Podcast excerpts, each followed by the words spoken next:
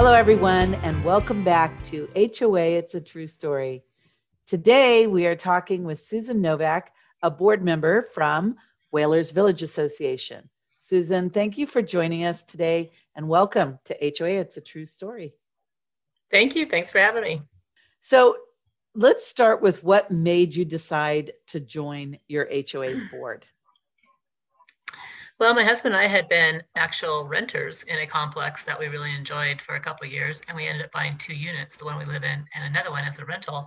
And decided we needed to invest in making sure this property goes the right direction. Was it not going the right direction?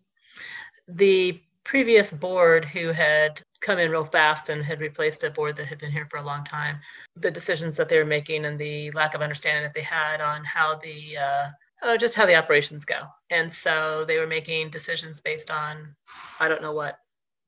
So you had been living there quite some time before, right? Is that correct? I lived here six six years before we bought. So was that board then recalled or were they voted out by members when you ended up getting onto the new board?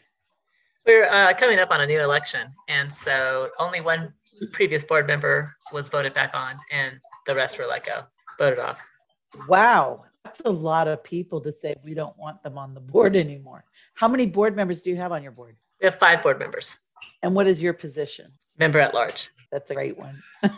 so you had a board, they kind of did their tenure, a new board came in, they kind of had things going a little roughly. And so your association then voted them out or basically didn't bring any of them back except one. And then you joined this new board. So, does your association belong to any industry affiliates to help you in learning what your fiduciary responsibilities are as a new board member?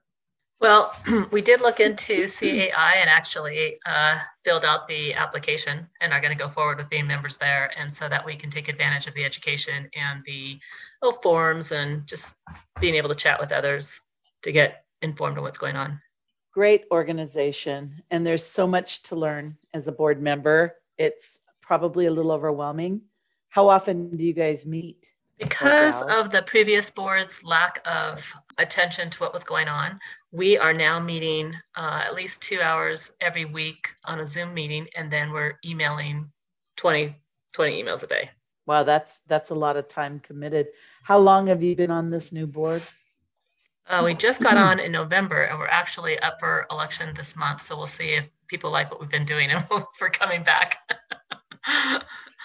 so you're having a town hall coming up where everybody participates. And do you yes. find that your town hall meetings, obviously via Zoom for a while, um, do you find that more people are attending because of the concern from the previous board not taking action, as you put it, on on things that seem to be very important, or is it just because people are home?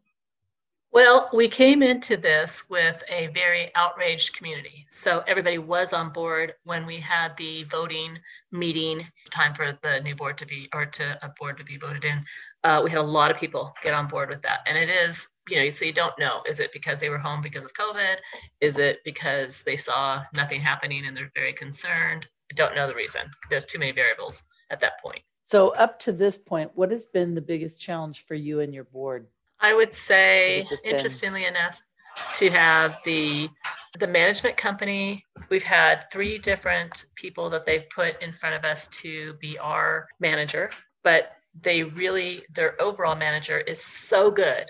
That's who we want but we keep running into this she's having trouble hiring the right person and it's really hard because she is the right person.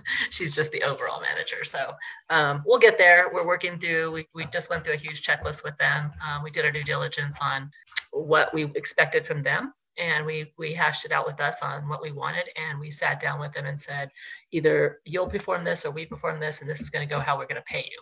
So we kind of worked a better deal with them so you're you've identified that there's a more experienced manager that you'd like to have but because she's a supervising role she's training and teaching the junior managers if you will.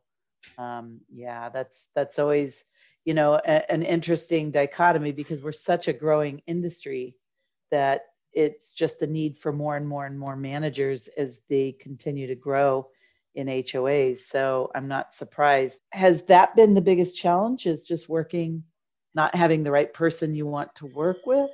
Uh, no, I think or the biggest, I would say the bigger challenge is because um, we can work through that. We'll get there with that. And as long as we know that we've got somebody, like you said, the supervisor that we can absolutely go to and it's going to get done, there's no problem there.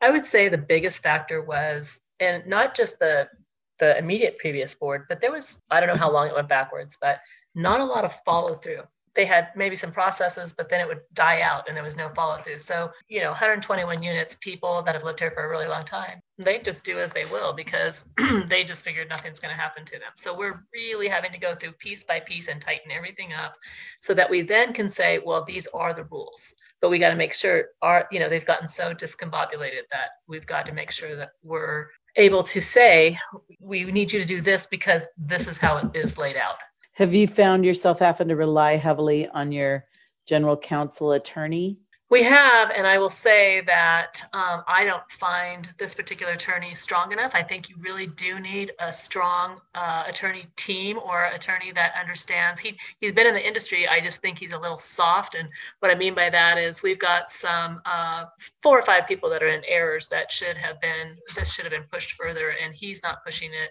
Uh, obviously, he's going on the direction of the board, but we have a policy, and, and I felt like there was some lacking in this and that. So I've met other attorneys in this industry that are far stronger, get the job done, that kind of thing. And so that's that's a little frustrating. So you have found yourself having to re-scrutinize contracts, agreements, your CC&Rs. Have you had to upgrade your CC&Rs as a result of, of scrutiny? It will be coming up that we do that. We realized how many gaps there are in it and things that needed to be uh, brought forward, uh, brought more into the future for sure. Uh, and you know, things evolve and change. We haven't done that yet because we have so many little things that need to be ticked off the list first, and we're really trying to get some policies in place for people to respond and you know not get that phone call of who's going to come down and you know get that lady that's going to call and say who's going to come you know cut my bush, you know. So Ah, the old trim my bush story. exactly. But there's got to be a policy in for it instead of, you know, you're out walking and somebody sees a board member and says, hey, you know, da da. And so all those kind of things that need to happen. We're, uh, we're looking forward to making. So, what happen. do you wish? What do you wish you could change about your HOA's current situation, aside from COVID, of course? What do you think would be ideal? Um, I think it would be to bring it back, honestly enough, to a community. And that's a very difficult thing to do when you have 120 people living in a very close quarters. But the reason I say that is because there's a lot of people that this is their what do they call it forever home a lot of single mm-hmm. older ladies have moved in here well this is a 1969 built building or buildings i should say and uh, there's a lot that needs to be done and they don't understand that they bought an old building. They think they're going to come in, it's just going to be great, and everybody's going to take care of everything, and they're not going to need to do anything. And um, so I think that I would like to see the communication be more real with the people, but then have more support for these people. That's a really good point, Susan. When you talk about having a true community, we have seen properties that when they've banded together and turned this around, it becomes really um, a desirable property as opposed to just an okay one. I mean, you may have good immuni- amenities in your area, but it, it is the community that makes it feel good. Do you feel like you've made any progress bringing people together? I will tell you this: we absolutely have. And one of the things that was so spectacular that was uh, our general board meeting the other night was 45 minutes long. Everybody was happy. Everybody got information that they needed. Everybody asked the questions that they needed to get done and or get answered. And we all got off the phone and everybody was very happy. And we got lots of compliments from people during the week that just said, wow, great meeting. That was so great. And so that kind of thing. And, and so running it better, quick, efficient. Yes, exactly. And getting them the information that they need so they don't feel like, what's going on? What's going on? So that's really important. What do you wish you could tell your manager like um, i guess what i'm trying to say is what do you wish a manager knew as the board member that you don't feel comfortable just saying to them uh, property ma- excuse me the property management company? Your community manager yes. Okay. I'm pretty forthright. So i don't think there's anything that i wouldn't say to them. In fact, I have called them on a That's couple. Good. I've called them on a couple things because um, there's accountability, and we have made quite a few extensive lists about um, what they said they would do and then what doesn't happen. And so I don't have any problem with that uh, as far as like that, because to me it's business. And that's the one thing people need to understand when they get on a board for an HOA. It is about business. It's not about feelings. It's not about somebody offending me. Um, sure, you got to take a uh, you know a look at all that, but it's about a business. You're fiscally and fiduci- you know fiducially responsible for getting this place or continue to get this keep your place um, on its feet what would you we have a lot of managers that listen to our podcast. Mm-hmm. what would you think that they could do better or change to make it better for you as a, a board member and a community leader?